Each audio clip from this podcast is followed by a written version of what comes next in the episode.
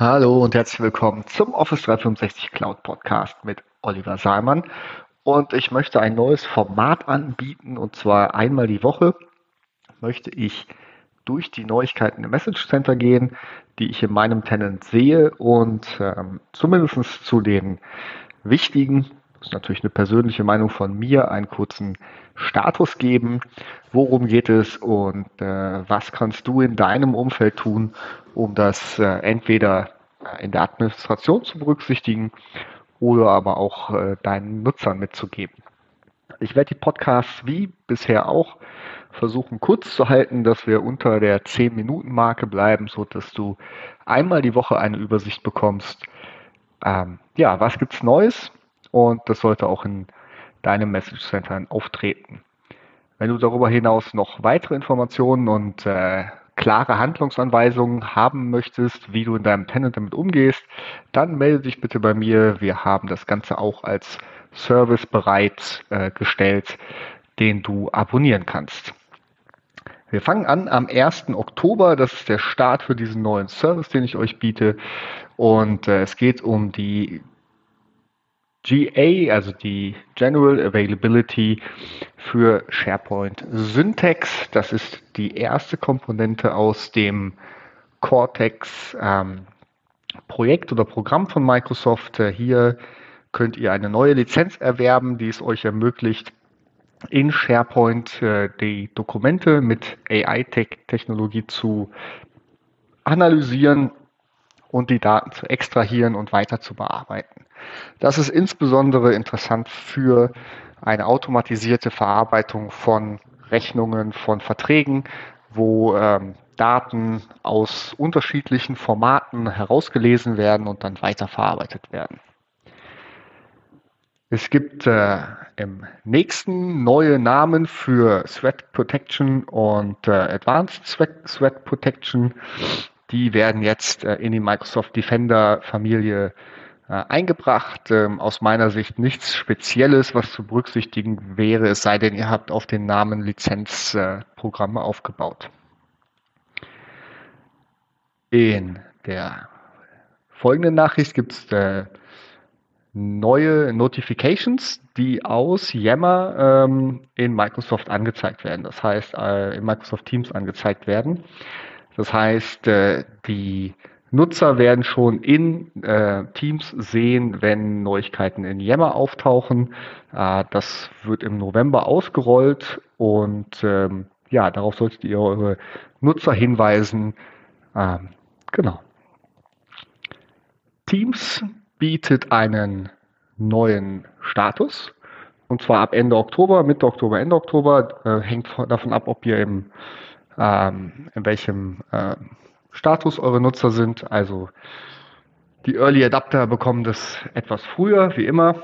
Ähm, genau, es gibt den neuen Status Appear as Offline. Das bedeutet, dass ihr keine äh, Nachrichten bekommt und es, ihr seid nicht weg oder es sieht so aus, als wärt ihr gar nicht da.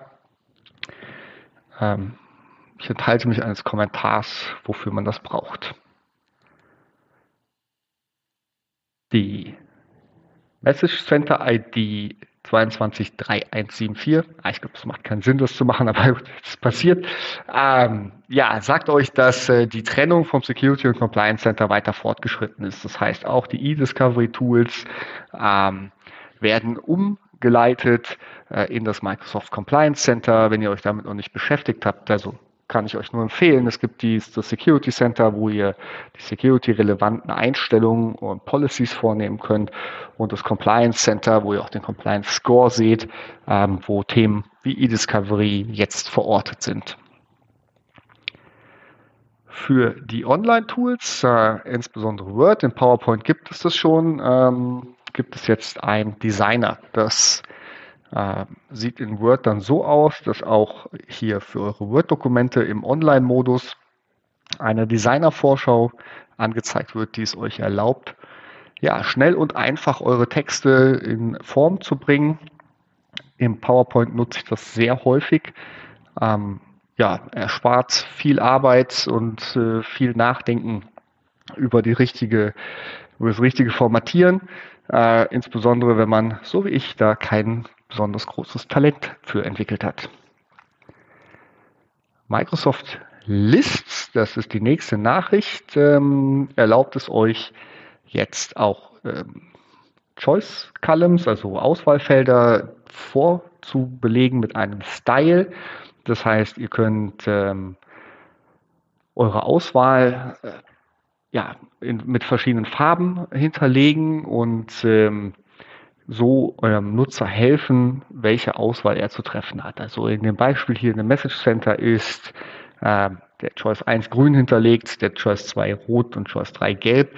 Das heißt, ihr habt da die Möglichkeit schon visuell äh, den Nutzer auf die richtige äh, oder zumindest zu unterstützen, seine Wahl zu treffen.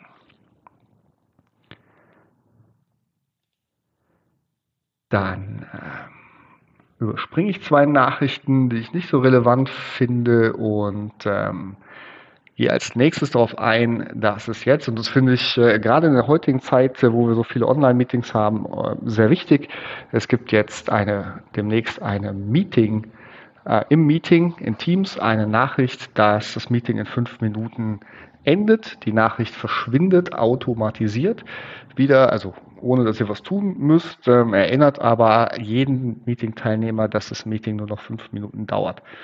Und da, ähm, ja, kann man hoffen, dass äh, die Meeting-Disziplin zunimmt, gerade heute, wo wir online ein Meeting nach dem anderen haben. Ähm, ja, und eigentlich keine Zeit mehr zum, zum Durchatmen. Auch da vielleicht nochmal der Tipp. Man kann in Outlook äh, im Kalender einstellen, dass Meetings äh, nicht eine volle Stunde dauern oder eine halbe Stunde, sondern kürzere Meetings nur 55 Minuten oder 25 Minuten und längere Meetings dann äh, 10 Minuten weniger haben. Auch das kann helfen, euch ein paar freie Zeiten zu blocken. Das Thema Records Management hat äh, allerdings in den ähm, hohen Lizenzen ab E5 ähm, Neuigkeiten erfahren, da E5 relativ wenige nutzen. Nur kurzer Kommentar, es gibt jetzt weitere Records Management äh, Labels, die an die regulatorischen Vorgaben angepasst sind. Das heißt, ihr könnt in SharePoint, OneDrive, äh, Exchange und auch Teams und Skype ähm, ja, diese Label verwenden, wenn ihr die Vorgaben umsetzen müsst. Ähm, im Wesentlichen sind es Vorgaben aus dem Finanzsystem. Für SharePoint kommt im Oktober bis hin zum November, also das ist ja immer etwas in Phasen getaktet, wie lange so ein Rollout dauert, ein neues Webpart, das heißt MyFeed, das zu den SharePoint-Seiten äh, hinzugefügt werden kann und das eine persönliche Sicht auf, ja, auf die Daten äh, aus verschiedenen Bereichen aus Microsoft äh, gibt. Das heißt, ihr seht da eure Termine, ihr seht aber auch Dokumente, die ihr bearbeitet habt. Ähm, ich sehe da einen großen Mehrwert für Intranet-Seiten, denn diese Webparts wurden sonst früher immer mit Suchen schon gebaut. Jetzt bekommt ihr es out of the box äh, geliefert für eure SharePoint-Seiten. Im Bereich Forms könnt ihr ähm, ab Ende Oktober je nachdem, äh, bis Ende November soll der Rollout dauern, könnt ihr äh, einschränken, wer auf eine Umfrage in Forms antworten darf. Und zwar nicht nur, äh, ob jeder, ähm, also auch außerhalb eures Tenants, sondern äh, oder innerhalb eurer Organisation antworten darf, sondern ihr könnt jetzt ganz speziell Nutzer ähm, angeben, die auf dieses Form antworten dürfen und könnt damit den Kreis genau definieren, wer zu dieser Umfrage zugelassen ist. Die Leute, die nicht dabei sind, werden das Form auch nicht öffnen dürfen. Und dann gibt es noch zum Ende zwei Spezialthemen aus dem Bereich Power Apps. Äh, zum einen wird es möglich sein, Static Parameter einzuschalten äh, ab Ende Oktober, wenn ich es richtig sehe, genau, äh, wenn ihr ein, eine Power App in ähm, in einer SharePoint-Seite verwendet. Ähm, ja, das hilft es da, die, die Kontextinformationen direkt zu liefern und im, äh, ja, die App besser zu integrieren. Und äh, das zweite aus dem Bereich Power Apps ist das äh, ab November, Ende November werden Applikationen, äh, Canvas-Apps in Power ähm, ja, vorgeladen.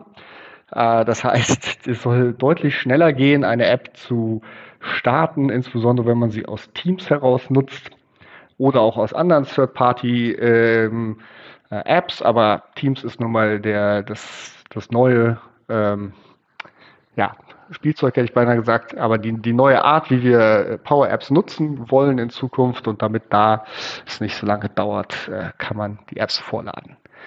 So, das war's für diese Woche. Ich habe die zehn Minuten etwas überzogen, deswegen nochmal schnell zum Abschluss. Ich kann euch nur empfehlen, das Message Center regelmäßig zu studieren.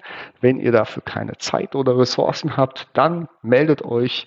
Ähm, ja, ich kann das mit meinem Partner gerne für euch unter, ähm, ja, übernehmen und euch unterstützen, hier immer am Ball zu bleiben und die richtige Entscheidung für euren Tenant in der Administration und eure Nutzer zu treffen. Bis nächste Woche.